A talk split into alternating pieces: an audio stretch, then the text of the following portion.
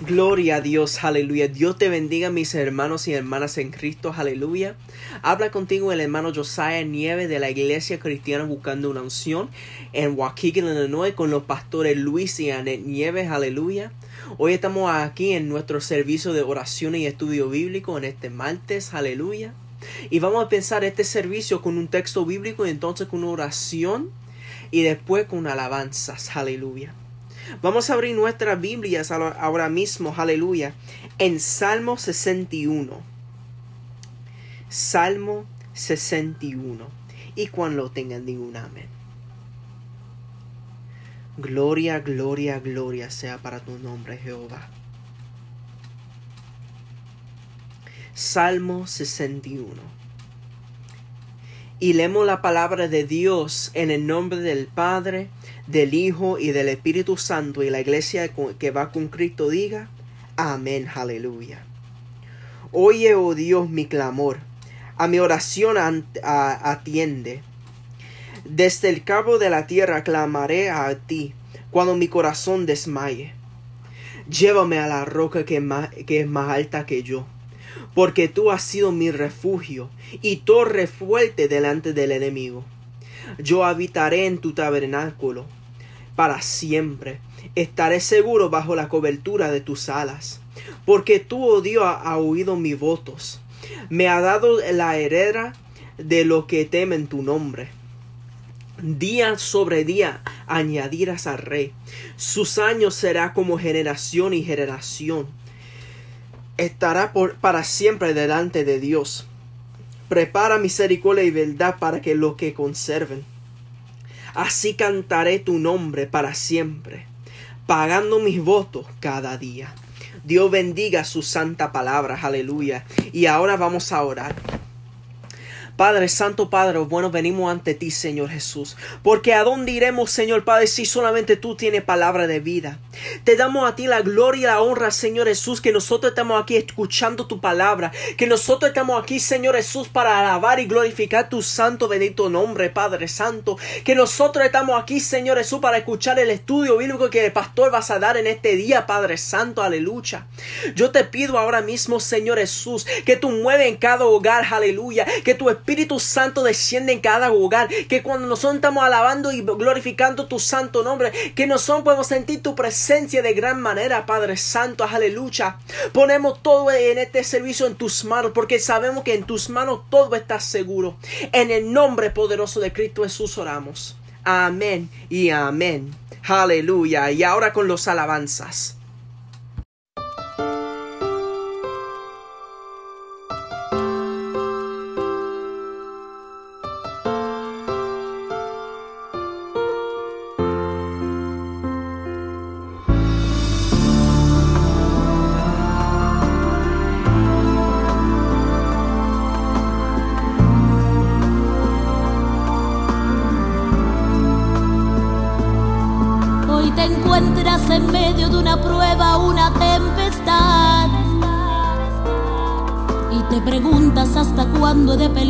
Con esta soledad. Y a gritos en tu desespero comienzas a llorar. Y hasta en grito me preguntas, Señor, ¿dónde tú estás? No temas, porque yo estoy aquí. Y aunque los vientos son contrarios, mi presencia está sobre ti estás solo, abre tus ojos, hoy he llegado, soy poderoso, el enemigo quiere robarte el gozo, yo sigo siendo Dios y él un mentiroso, tú no estás solo, yo estoy contigo, no te he dejado, yo soy tu abrigo. Y aunque el gigante quiera robarte el gozo, no lo olvides, yo soy el poderoso.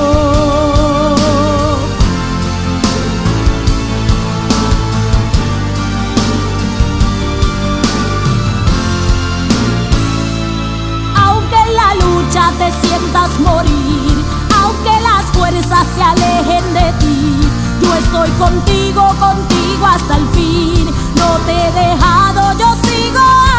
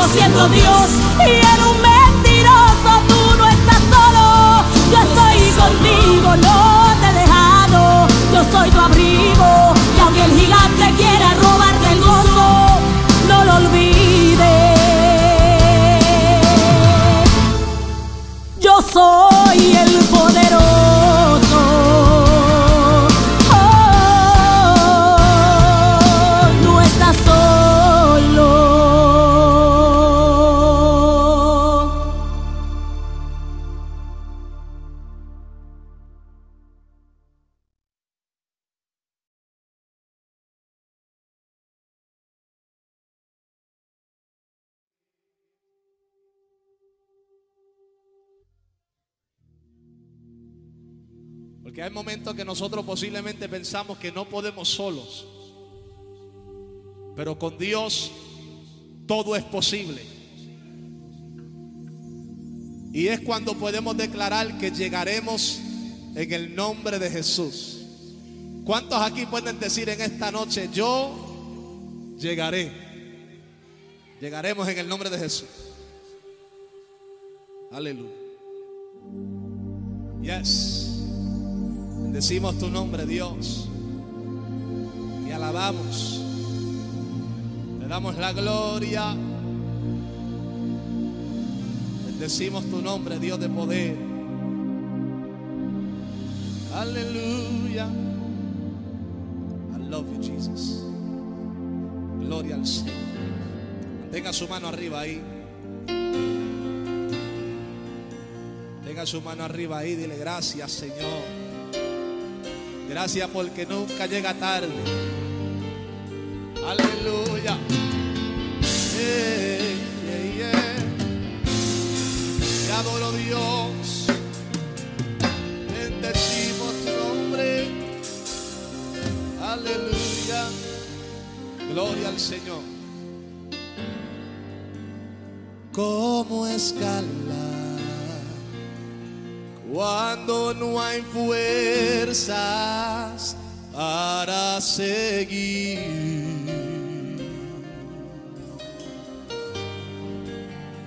¿Cómo llegar cuando no existe solución y hay un silencio en medio de mi aflicción? En desesperación Muchas veces busqué a alguien que me ayudara, pero no había nadie alrededor. Si lo sabe, canta. Pero tú hablaste y yo caminé.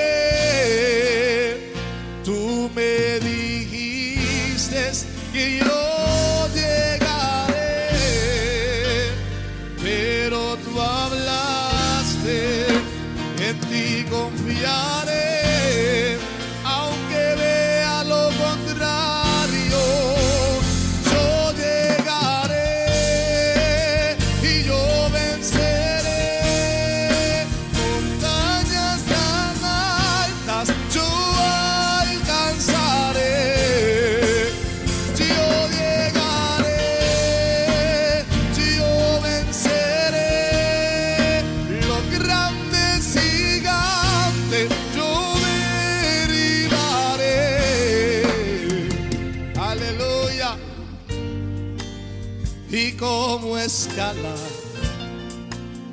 cuando no hay fuerzas para seguir. Aleluya. Gloria al Señor.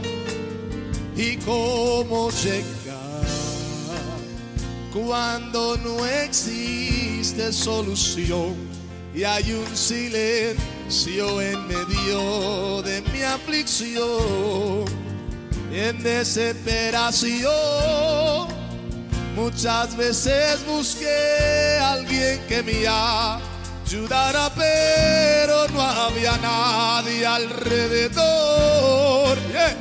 Pero tú hablaste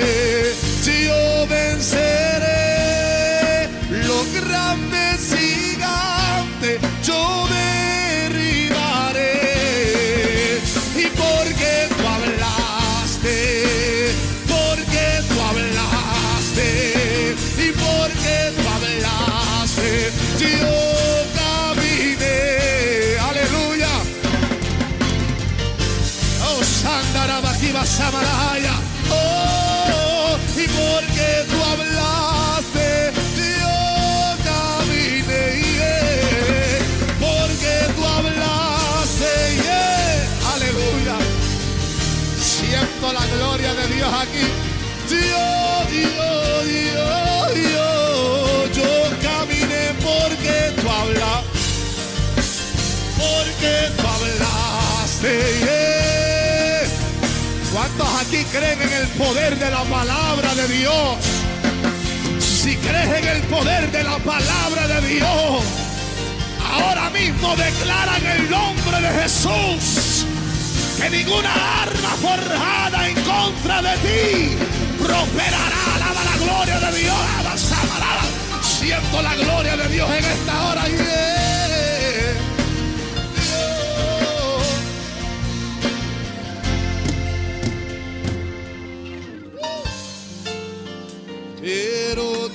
Hablaste y yo caminé.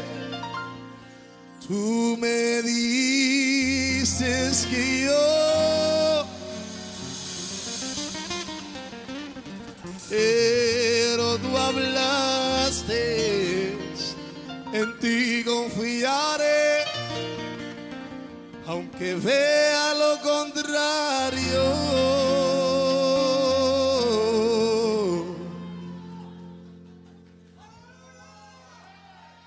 Yo llegaré.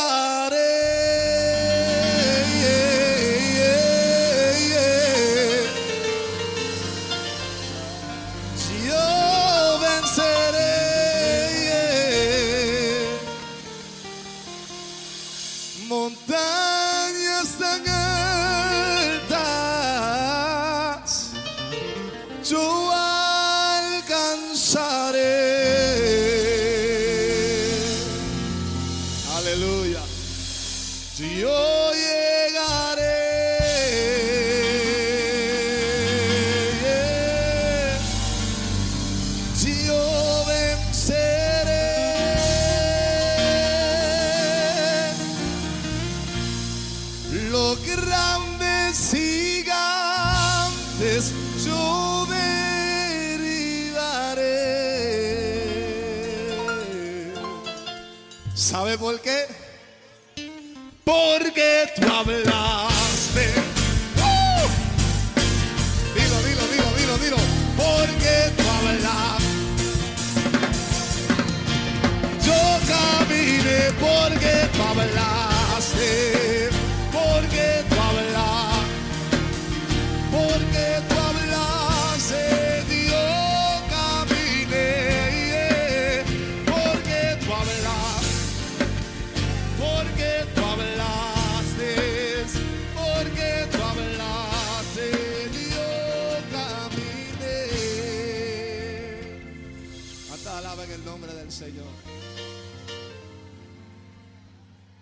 Aleluya. Qué linda es la presencia de Dios.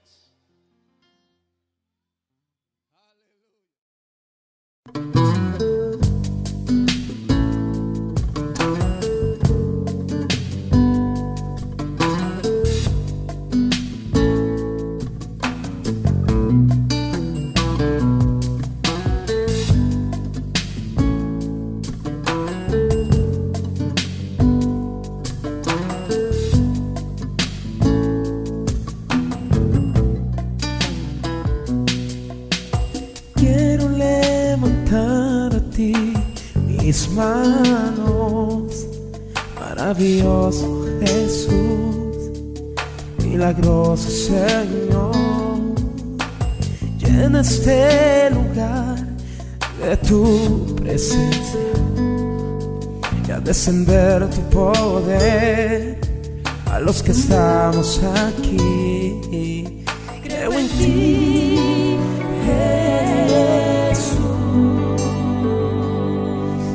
que harás. Eh.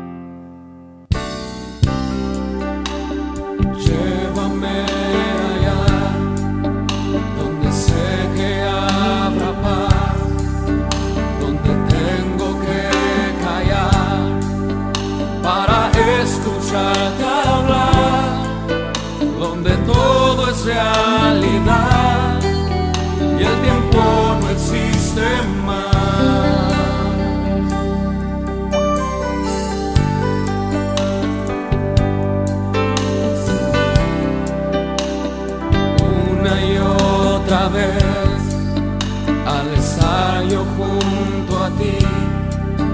No me puedo contener cuando me miras así.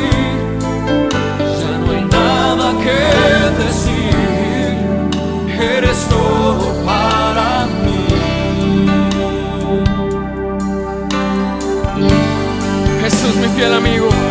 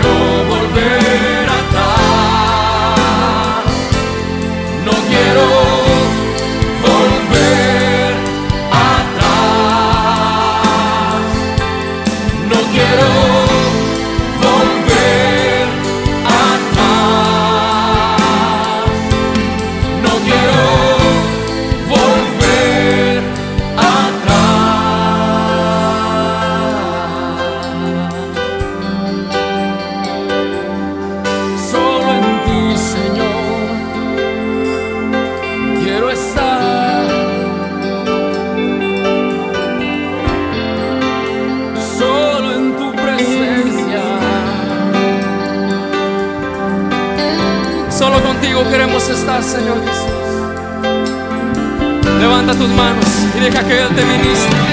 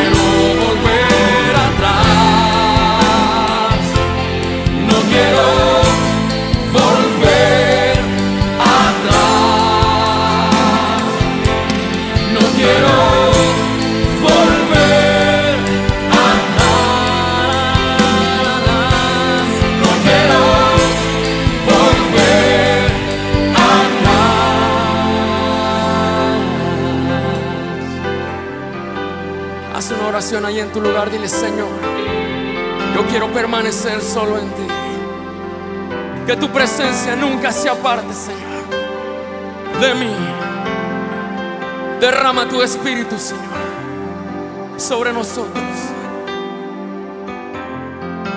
Mi Dios, Jesús, mi fiel amigo, mi dulce caminar. Heme aquí, Señor Jesús.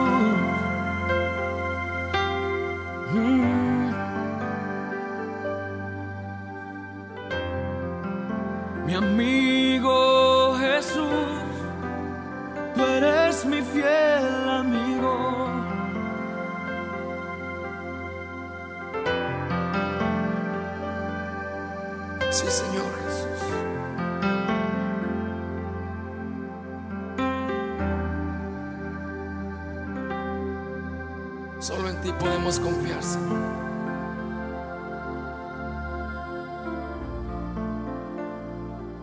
Tú eres nuestro mejor amigo, Dios.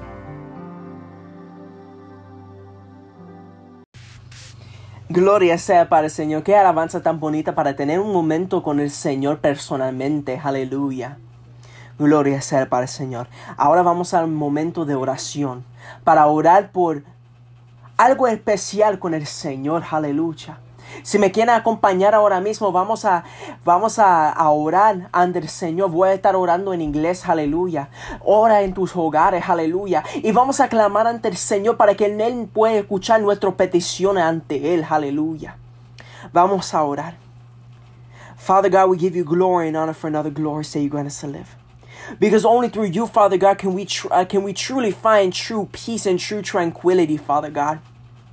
Lord God Almighty, we come before you right now, Lord Jesus. We ask you in this day, Father God, that you show us your glory and that, Father God, you give us peace and tranquility in all these moments that we are facing in this day, Father God.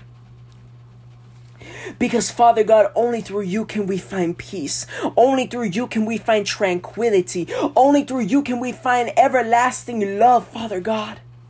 Lord God Almighty, I ask right now, Father God, for all the petitions of all my brothers and sisters that are praying with me at this very moment, for all them that have put their petitions before you, God Almighty. Lord God Almighty, in these days that we are living in, Father God, there are moments in our life where we are always finding in deep despair, in deep de- depression, in deep anxiety, in deep uh, hopelessness, Father God. Each and every day we may face these kinds of things, Father God. But Lord God Almighty, I come before you right now, Lord, and I ask you, oh Lord, that you show your glory, you show your peace towards us. Extend your hand of harmony, Lord, and extend harmony in our lives, God. Give us peace, give us love, God, because in each and every day we feel as if we're falling deeper and deeper inside of this hole that we may never get out of. But it's only through your spirit that you pick us back up and you put us on higher ground. It's only through you, Father God, that we are able to find that sort of holding on, that anchor that keeps us going on each and every day, Father God. Hallelujah. Lord God Almighty, hallelujah. I ask you, O Lord, that you show us the way to peace, that you show us the way to your Son, Jesus Christ, because through your Son, Jesus, we are able to find peace everlasting. Hallelujah. Because in each and everything that the devil tries to throw into our lives, he keeps on holding us back from your glory. But we ask for that peace, Father God, so that we can walk more in faith, so we can walk farther and farther and farther. We need your peace, Jesus. We need your peace, Father God. We need your peace, Holy Spirit. Breathe upon our lives. Breathe upon each and every aspect in our lives. We need your peace, Lord. We need your peace. I ask you, O Lord, that you grant peace to each and every one of us listening, praying together as one, because we come before you as your children, and we ask you, Abba, Father. Oh my God, Rabashala Basaya. Hondoroboshia bandala baswinda. Irabasala bakindoro moshayaba. Ooh, Abba Father, Abba Padre,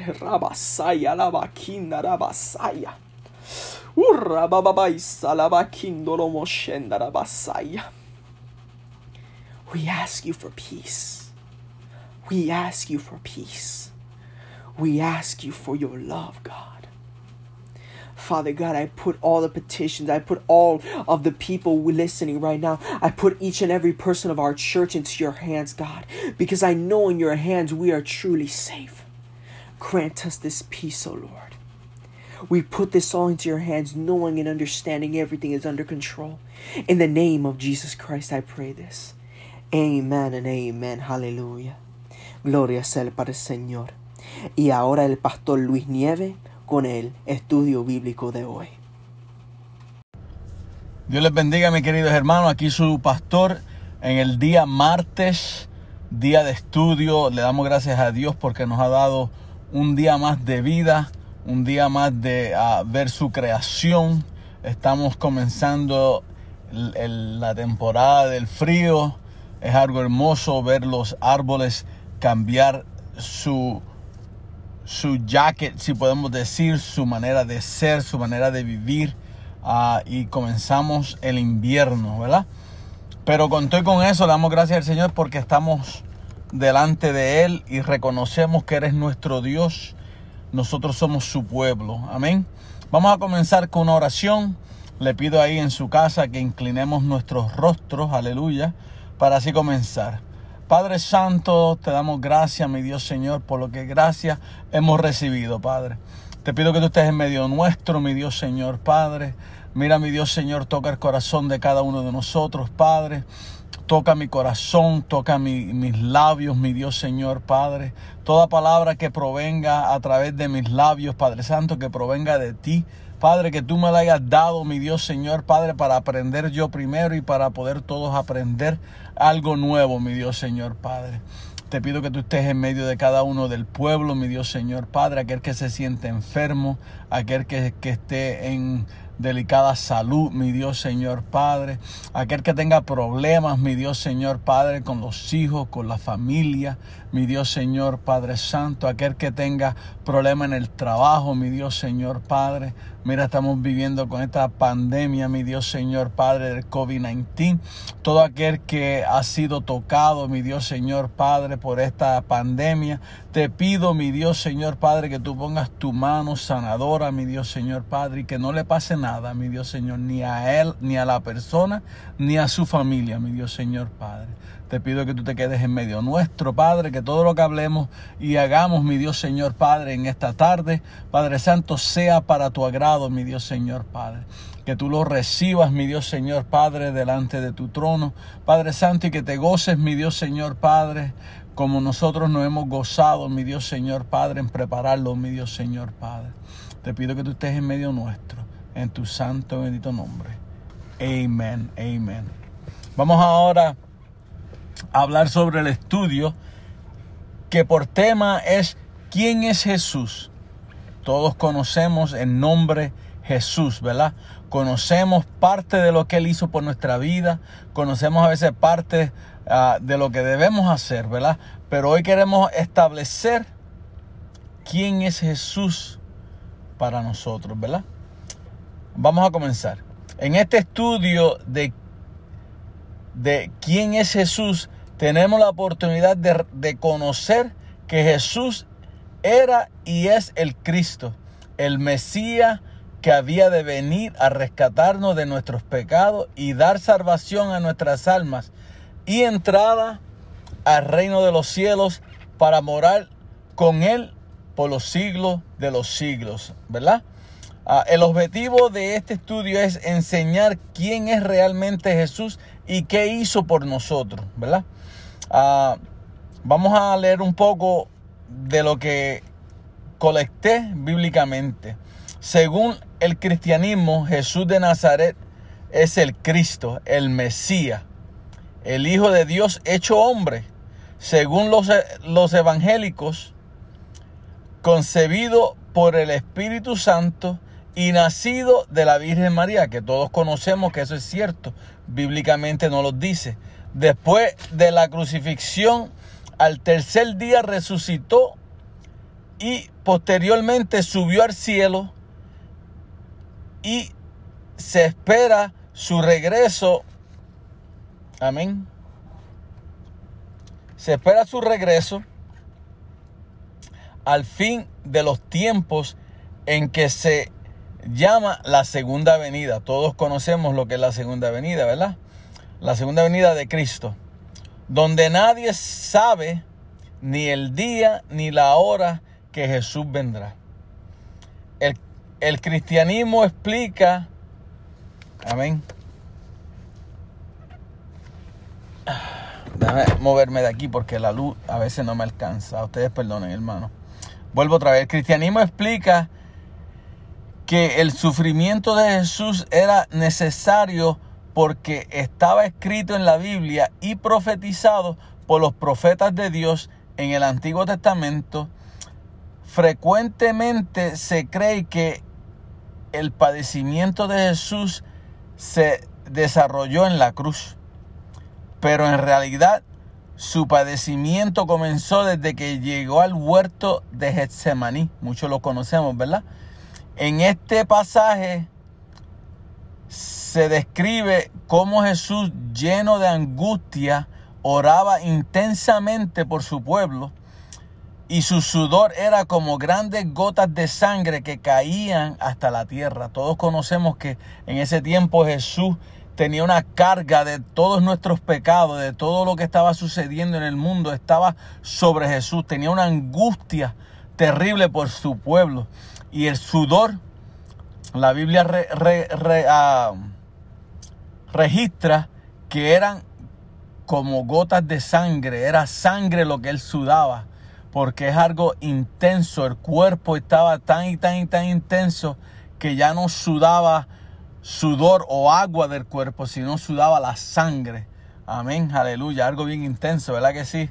Que eso nunca se ha visto, ni se ha reconocido ni en la Biblia ni fuera de la Biblia que algún hombre haya sudado sangre. Ah, vamos a, leer el texto bíblico que vamos, nos vamos a dejar llevar, ¿verdad? Uh, es Marcos Vamos a buscar el capítulo de Marcos, uh, el libro de Marcos, perdón, capítulo 8, versículo del 27 al 30.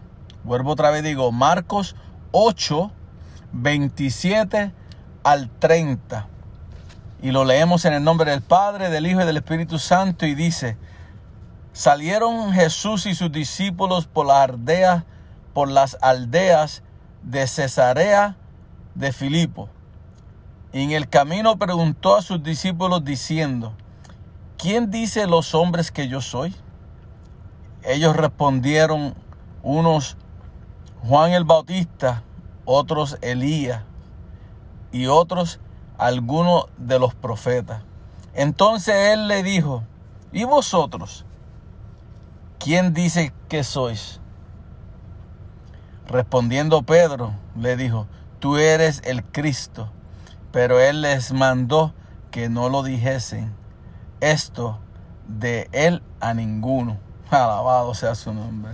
Mira, si Dios no quería fama, si Jesús no quería fama, él lo que quería era venir y dar lo que él le prometió al Padre. Venir y, comenzar a hablar del reino de los cielos.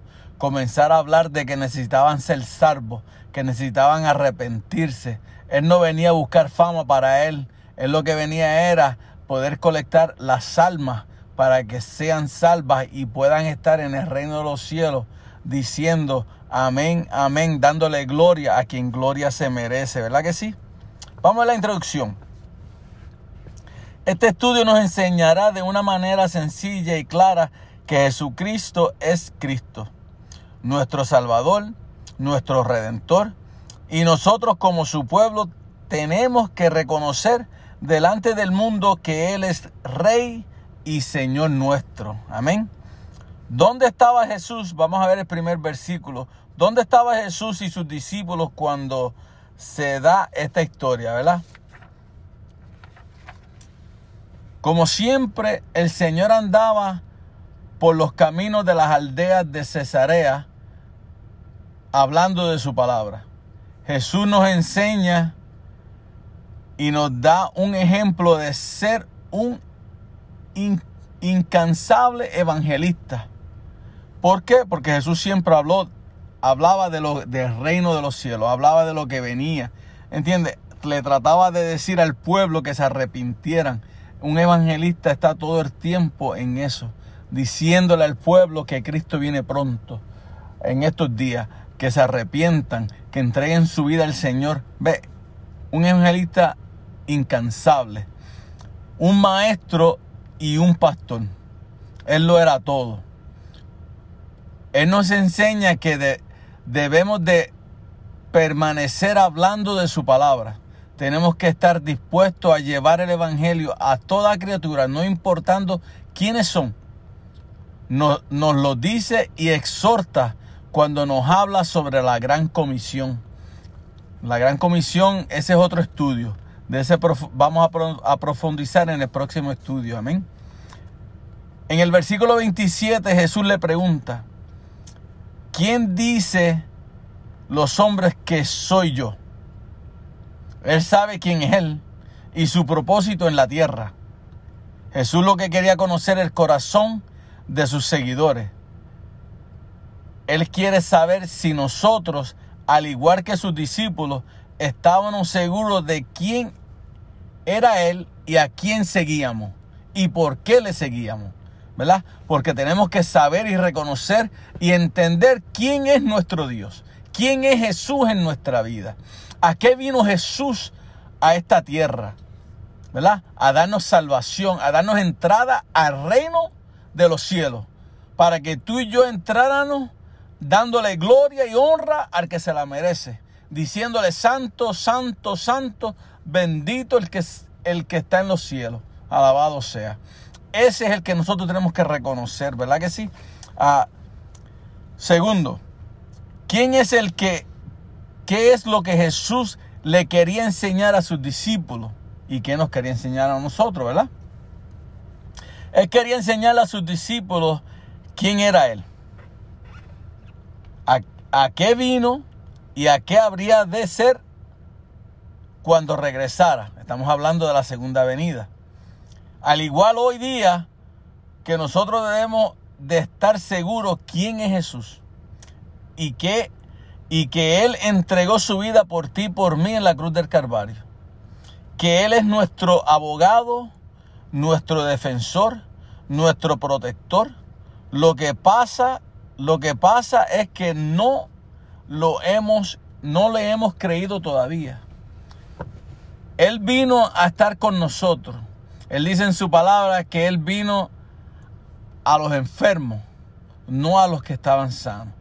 Pero estamos hablando a los enfermos espiritualmente, a los que están llenos de pecado, los que están llenos de ira, los que están llenos de discordia, los que, los que tienen ah, envidia, los que tienen el corazón malo, los que tienen el pensamiento que quieren hacerle daños a otros, que no quieren cambiar su caminar, que no quieren cambiar su hablar, que no quieren cambiar su actitud. ¿Ve? A eso vino Jesús, a que esas personas cambiaran, que le reconocieran como Dios, que supieran lo que Él hizo por cada uno de nosotros y poder, poder nuestra mente, nuestro corazón y nuestro espíritu cambiar y ver como Jesús veía espiritualmente. Amén. Eso es lo que Él quiere que hagamos. vamos a seguir. Lo que pasa es que, lo que dije, no lo hemos creído todavía. Porque hoy día se nos ha olvidado creer por fe. Ya el pueblo no cree por fe. El pueblo lo que cree es por lo que ve y por lo que, y por lo que alcanzan. ¿Entiendes? Hay gente que lo que buscan es nada más lo que ven por vista.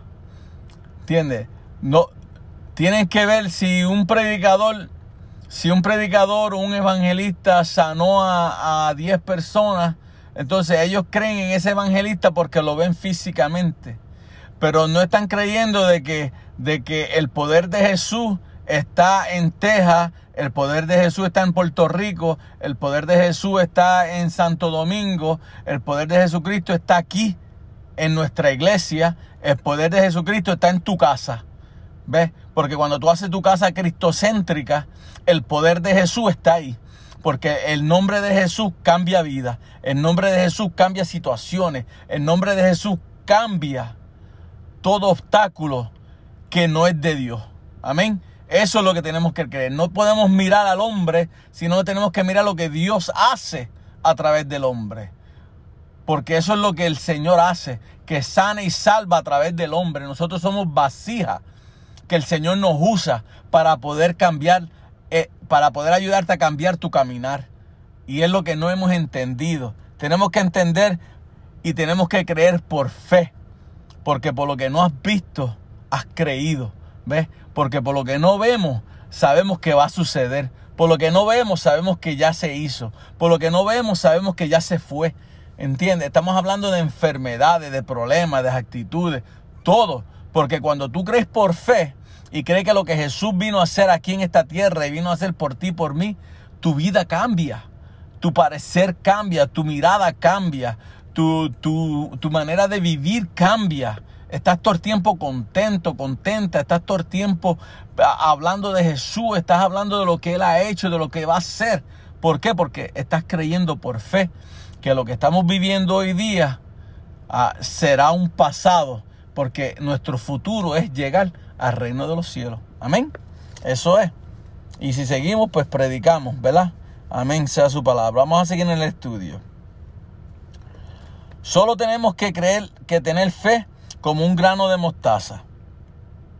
Para decirle a esa montaña o problema o enfermedad o situación con nuestros hijos, con situación con nuestra familia, situación con nuestros trabajos, eh, en, en la depresión, en el problema, que se mueva, que se vaya, que salga de nuestras vidas. Porque la palabra dice que solo tenemos que tener fe como un grano de mostaza Aquel que no ha visto cómo es un grano de mostaza, cuando vaya al supermercado, busque la mostaza.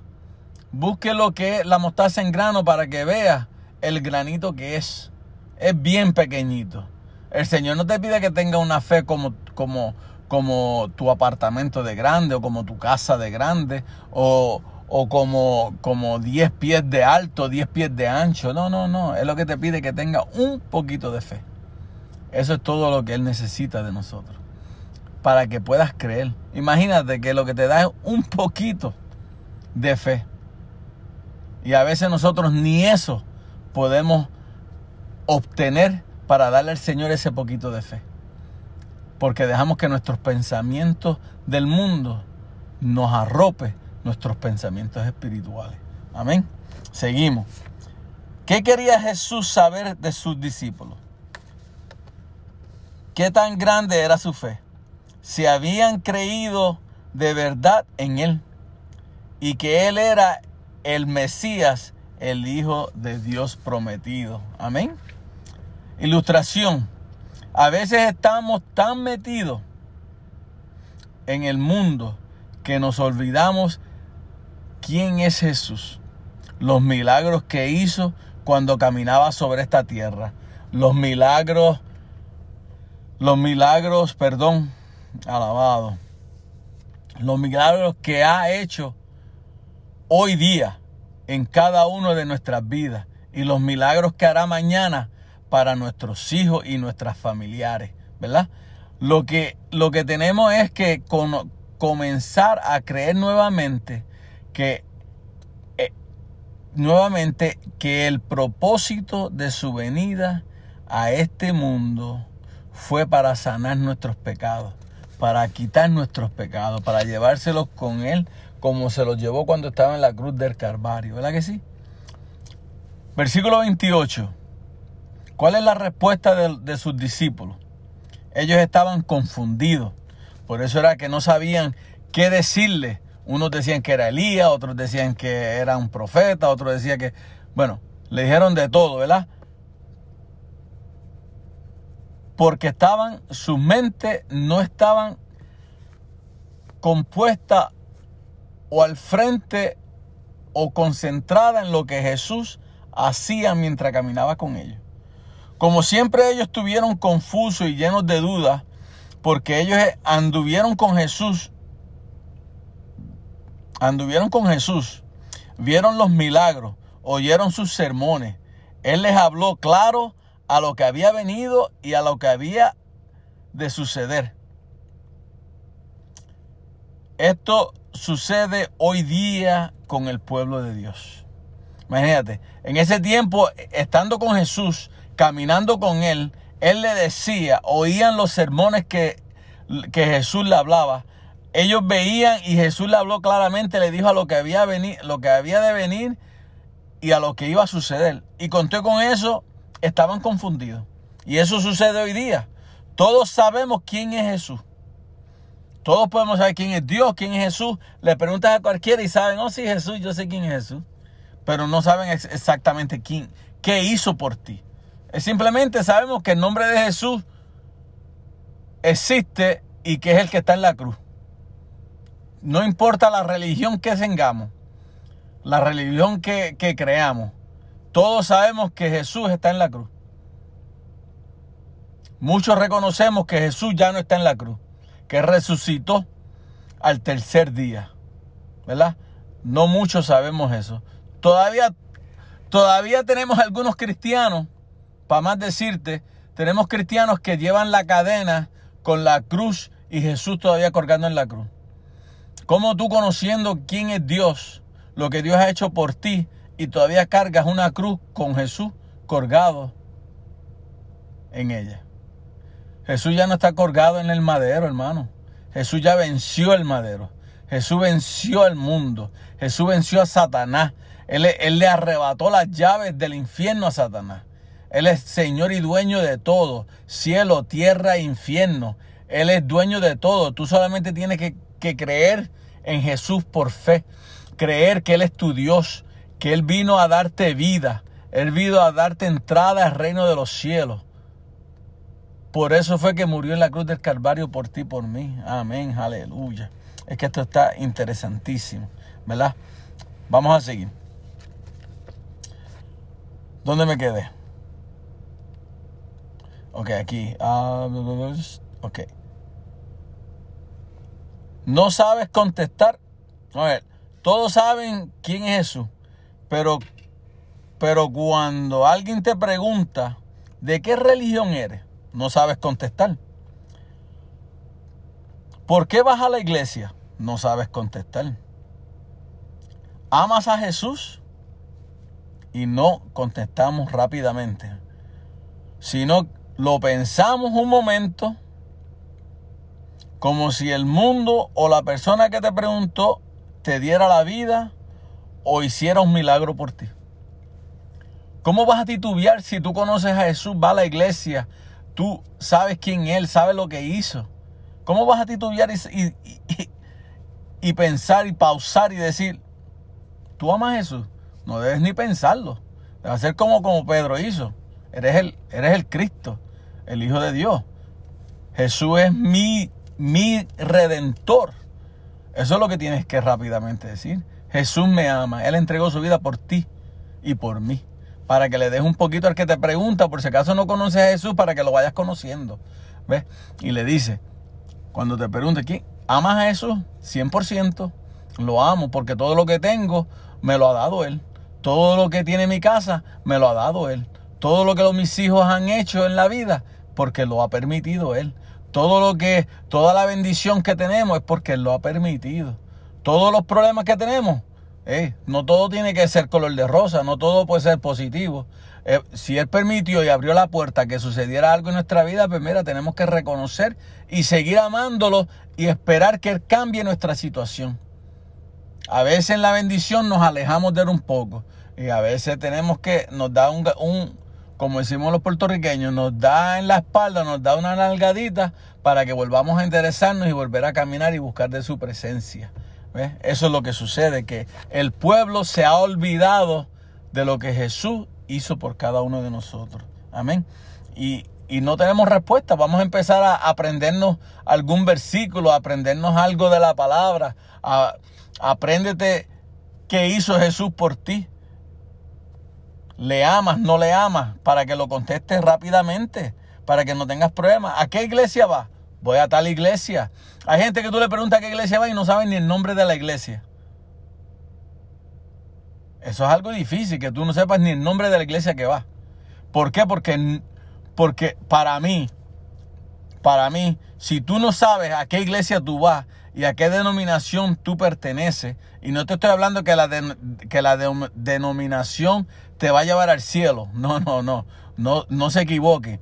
Lo que te quiero decir es que si tú no sabes eso, no estás entregado al 100% a los caminos de Dios, porque para tú estar buscando de Dios, está bien que lo puedas hacer desde tu casa, pero si tú asistes a una iglesia, tú tienes que saber a qué iglesia tú asistes.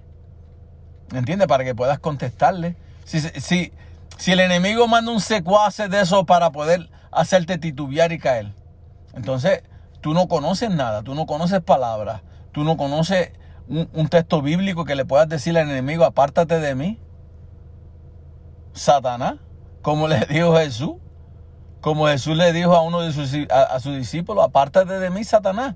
¿Por qué? Porque estaba tratando de darle consuelo, pero, pero le estaba tratando de sacarlo del camino.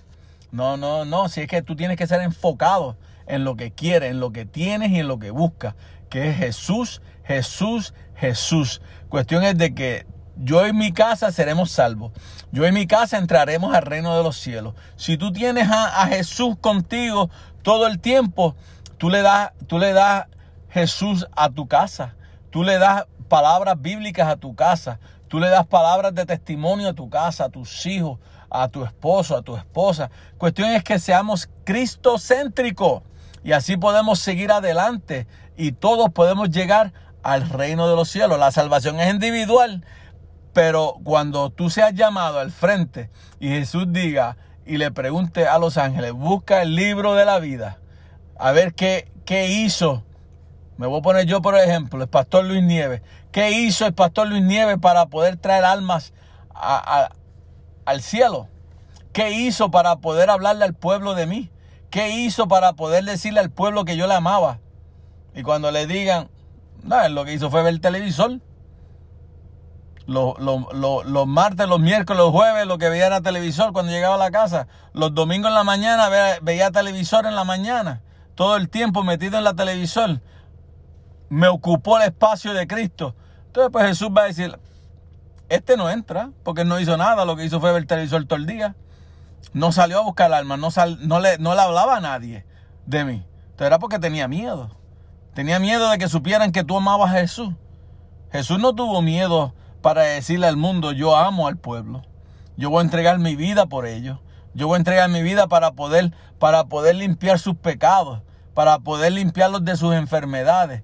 Yo voy a entregar mi vida. Lo, lo agorpearon, lo abofetearon, lo escupieron, le pusieron una corona de espinas, le dieron duro, le, le, le, le, una lanza en el costado. ¿Qué más? Lo crucificaron. Imagínate, si él se hubiera, si él se hubiera, uh, ¿cómo le dice esa palabra? Si él se hubiera, uh, nosotros decimos abochornado, ¿verdad? Si, si le hubiera dado vergüenza de ti, entonces él no hubiera pasado por ese proceso que pasó.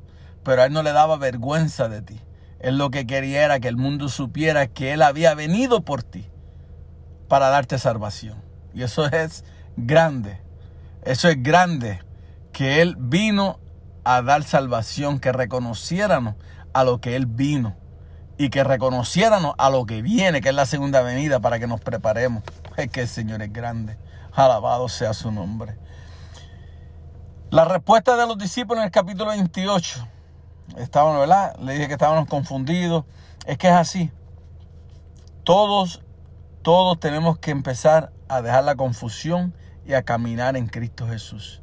Y hablar al 100% de lo que Jesús hizo por ti y por mí. Aleluya. ¿Por qué dudaron? Porque no habían entendido las señales que Jesús había hecho. ¿Por qué no estaban seguros de sí mismos por su incredulidad. ¿Qué decía la gente en este tiempo? El 80% de la gente de hoy día no puede decir mucho porque están lejos de Jesús. Un hombre que dio todo por ti y por mí, que sabía que iba a ser crucificado por nuestros pecados. Creen que Jesús es como, se creen que Jesús es como un mago, que lo mantienen en una esquinita donde están sentados y cuando nos metemos en problemas o tenemos situaciones, lo buscamos y queremos que nos conceda nuestra petición rápidamente para seguir la vida mixteada en el mundo. Eso es lo que sucede hoy día, que no buscamos de Jesús. No comenzamos a buscar a, a meternos con Dios. Lo que queremos es que otros nos ayuden a buscar de Jesús, a buscar de nuestra de nuestro milagro, a buscar de nuestro de nuestra ayuda. No, no, hermano. Yo te puedo ayudar a orar. Un hermano te puede ayudar a orar. Una hermana te puede ayudar a orar. La pastora te puede ayudar a orar. El pastor, como dije, te puedo ayudar a orar. Pero no es de mí. Yo solamente te puedo ayudar, darte fuerza, darte ánimo, levantarte las manos para que sigas caminando hacia Cristo. Pero si tú no vas a la cruz del Calvario, si tú no vas a donde Cristo, entonces ¿cómo espera que Cristo trabaje para ti? No lo vas a hacer tú sentado en tu casa. No lo vas a hacer cuando tú debes estar en la iglesia y te fuiste a trabajar. Aunque no debías haber ido a trabajar, pero quisiste trabajar. ¿Entiendes? Porque hay a veces que no, no, no tenemos que trabajar, pero dice, no, si hay, si hay overtime, dame lo que yo me voy. ¿Entiendes? Jesús puede esperar y la iglesia puede esperar. Solamente es una hora. Aquí le doy cinco horas de, de, overtime y me gano 120 dólares o 200. ¿Qué vale más, los 120 dólares o tu salvación? ¿Los 120 dólares que te vas a ganar o vale más que Jesús sane a tu hijo? ¿Qué vale más, los 120 dólares o que Jesús saque a tu hijo de la cárcel? ¿Qué vale más? ¿Que los 120 dólares o que Jesús tenga control de tu familia? ¿Qué, qué sale más? ¿Los 120 dólares o que tu hijo pueda venir a la iglesia contigo porque tú viniste a la iglesia? No, hermanos, no, no hay dinero. Y no estoy diciendo que el dinero no hace falta. Y no estoy diciendo que el dinero no es necesario. Lo que estoy diciendo es que a veces tomamos decisiones y las tomamos mal y las tomamos erróneas. ¿Por qué? Porque lo que buscamos es la, la, el beneficio para nosotros primero, nosotros segundo y nosotros tercero. Entonces a Cristo lo dejamos por cuarto. No, no, no, hermanos. Busque a Cristo primero y todo lo demás vendrá por añadidura. Busca al Señor primero y todo vendrá por añadidura. Él te dará lo que tú necesitas. Él abrirá puertas, como yo te como he dicho tantas veces. Él abrirá puertas donde hombre no pueda abrir, que se quedarán con la boca abierta y cerrará las que el hombre quiere dejar abiertas y las cerrará a tu favor. Pero es porque has buscado del Señor, estás buscando de Cristo. Mira, hermano, no somos perfectos, pero en tu humillación hacia Cristo, Él ve tu corazón y Él te ayuda y te sigue ayudando. Pero a veces lo queremos todo para un lado. Pero no queremos darle a Jesús lo que le pertenece a Jesús. No queremos darle a Jesús dos horas un domingo. El sábado una hora de oración. Que es lo, que es lo más necesario que, ni oramos una hora, le damos, le, le cantamos, le adoramos, a unos 15, 20 minutos, 25 minutos de oración, entregando tus cargas a Cristo. Tantas que tenemos, tanto que nos hace falta que el Señor nos dé una mano y nos saque de este hoyo, de este lodo cenagoso que estamos y no podemos salir. Y este lodo patinamos y patinamos y no salimos. Pero ¿cómo vamos a salir si no buscamos del rostro de Cristo? Él está dispuesto. Él está en, su trono sentado viéndonos que estamos dando contra la pared. Y con todo con eso, no nos paramos y decimos, Señor, ayúdame, muéstrame la puerta que tú quieres que yo camine. A veces no es la puerta que tú quieres, es la que Él quiere. Pero cuando tú pases por esa puerta, o sea fácil o sea difícil, pero cuando tú pases y pases al otro lado, la bendición que Él te prometió, a lo mejor cinco años atrás, diez años atrás, dos años atrás, dos meses atrás, la bendición está ahí para ti. Amén. Porque te esforzaste, te esforzaste para poder pasar esa puerta. Alabado sea. Es que tienes que entenderme. Tiene que haber un sacrificio como el sacrificio que Él hizo en la cruz del Calvario por ti, por mí, ese sacrificio le, le, le dieron, ese sacrificio fue tan grande que Jesús lo venció y tomó potestad sobre las llaves del infierno, potestad sobre el cielo y sobre la tierra. Él tiene, por ese, por ese sacrificio que hizo, Él está sentado en el trono al lado del Padre. Imagínate. Entonces, si él hizo ese sacrificio está sentado en el trono, en el trono, en su trono, al lado del Padre, entonces, ¿por qué nosotros no podemos hacer el mismo sacrificio y pasar por la puerta que Él tiene para nosotros? La bendición está detrás de esa puerta. La bendición de tu casa, de tus hijos, de tu esposo, de tu esposa, está detrás de esa puerta. Pero mira, a veces, a veces no, no, que yo oro dos horas, que yo oro tres horas, que yo... Mire, hermano, esto no es de, de, divulgarle al pueblo cuántas horas tú oras o, o, hacerte puritano delante del pueblo. Yo no conozco tu corazón, el Señor es el que lo conoce. Pero te puedo decir esto, que en la Biblia habla sobre los fariseos. Y cuando habla sobre los fariseos dice que se llenaban la boca de todo esto y todo el mundo pensaba que eran santificados. Pero no, el Señor le dijo, ustedes son son como los fariseos que nada más me adoran de boca, no de corazón. Porque de qué vale que yo adore de boca y mi corazón está perdido. El Señor lo que quiere es tu corazón. El Señor lo que quiere es que tú vayas, que te goces. Mira, hermano, hay gente que puede ir a la iglesia y no van.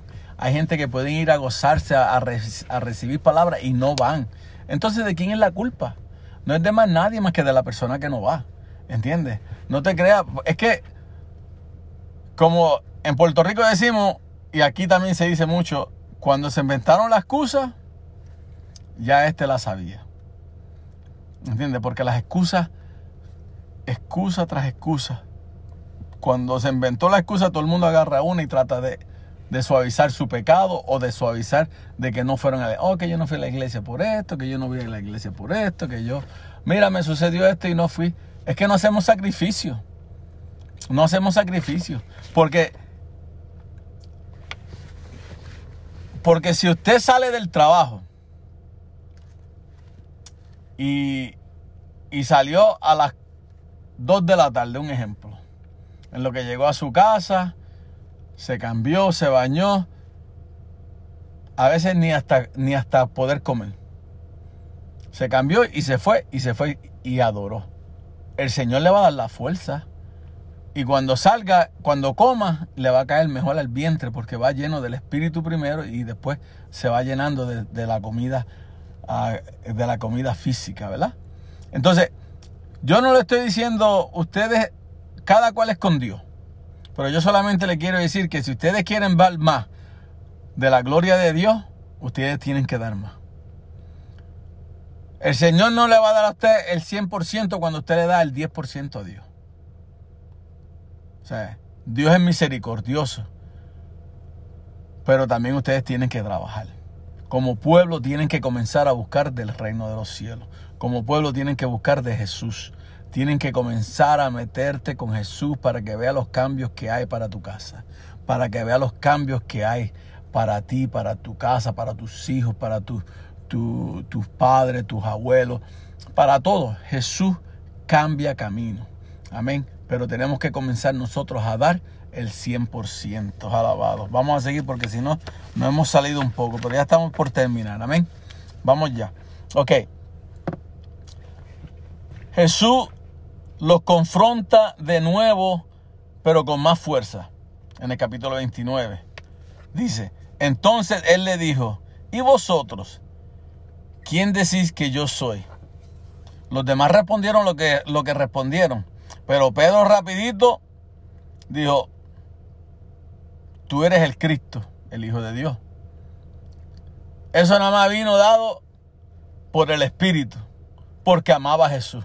Daba lo que fuera por Jesús. Todos tenemos errores, él cometió errores. Todos tenemos y cometemos errores. Pero su corazón amaba a Jesús y trataba de buscar más de Jesús. Amén. Por eso fue que contestó rápidamente y no titubió. Tú eres el Cristo. Amén. Seguimos. Porque Pedro fue el único que se atrevió a contestar con seguridad. Por una bella revelación del Espíritu Santo, como dije. ¿Cómo podemos nosotros testificarle a la gente de Jesús? Podemos testificarle a todos lo que Jesús, lo que hemos recibido de parte de Jesús. Que Él es el Señor de nuestra vida y nuestra vida ha sido cambiada por lo que ha hecho en ella. Nuestros ojos espirituales han sido abiertos. Ahora caminamos, hablamos y actuamos como Jesús. Por eso es que Jesús mora en nosotros. Ahora vemos los milagros. Los milagros que Jesús ha hecho en cada uno de nosotros. En nuestros hijos, en nuestra familia, Así como Pedro que confesó sin titubear que Cristo era el Hijo de Dios, el Mesías. Así podemos nosotros confesar que Jesús, ¿quién es Jesús? Y que Jesús, ¿y qué hizo Jesús por ti y por mí? Alabado sea su nombre. ¿Por qué Jesús le mandó, el último verso, por qué Jesús le mandó que no se lo dijeran a nadie? ¿Por qué le dio esta ordenanza? ¿Por qué Jesús le dio esta ordenanza al pueblo? Porque no había llegado su tiempo todavía. Estamos hablando de Jesús. Jesús todavía estaba enseñando a sus discípulos la verdadera, las verdaderas, perdón, a sus discípulos las verdades del reino de los cielos. Porque no era el tiempo de la etapa de su muerte, resurrección y ascensión al cielo. Además, decir que Jesús era el Mesías habría provocado una inquietud política entre, entre los, los sacerdotes de aquel tiempo. Sin embargo, la cruz era necesario para cumplir el plan de Dios, que era para redimir la humanidad. ¿Cuál era, el, ¿Cuál era su propósito? De conocer el corazón del hombre y que tan rápido todo había de suceder para él. ¿Se cumplió el plan de Jesús? Preguntamos. Sí se cumplió. Y se sigue cumpliendo porque Jesús está a la diestra del Padre y cuando llegue por su iglesia por segunda vez, Él reinará por los siglos de los siglos. Y concluimos.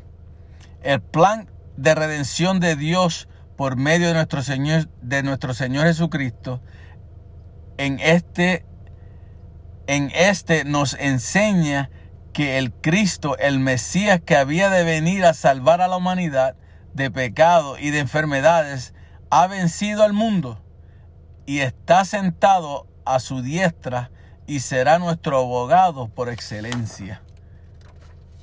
Le pregunto a alguien que no sepa de Jesús, ¿quieres ser rescatado por Jesús en en este día o en esta tarde o en esta noche cuando lo oigas. Solo tienes que recibirlo como tu Señor y Salvador personal. Arrepiéntete de todos tus pecados y desde hoy comienzas a caminar con Jesús. Solo repite esta oración. Señor Jesús, yo te recibo hoy como mi único Salvador personal. Creo que eres Dios que moriste en la cruz del Calvario por mis pecados y resucitaste al tercer día. Me arrepiento por mis pecados. Gracias doy al Padre por permitir que su Hijo entregara su vida por mí. Gracias Jesús por salvar mi alma hoy y darme entrada al reino de los cielos. Amén. Dios te bendiga, mi hermano. Si has leído esta oración, eres un hijo de Dios, eres sellado por el Espíritu Santo. Desde hoy comienzas una vida nueva. Un libro nuevo comienza a ser escrito. Todo lo que hiciste ayer, todo lo que hiciste antes, todo es echado al fondo del mar.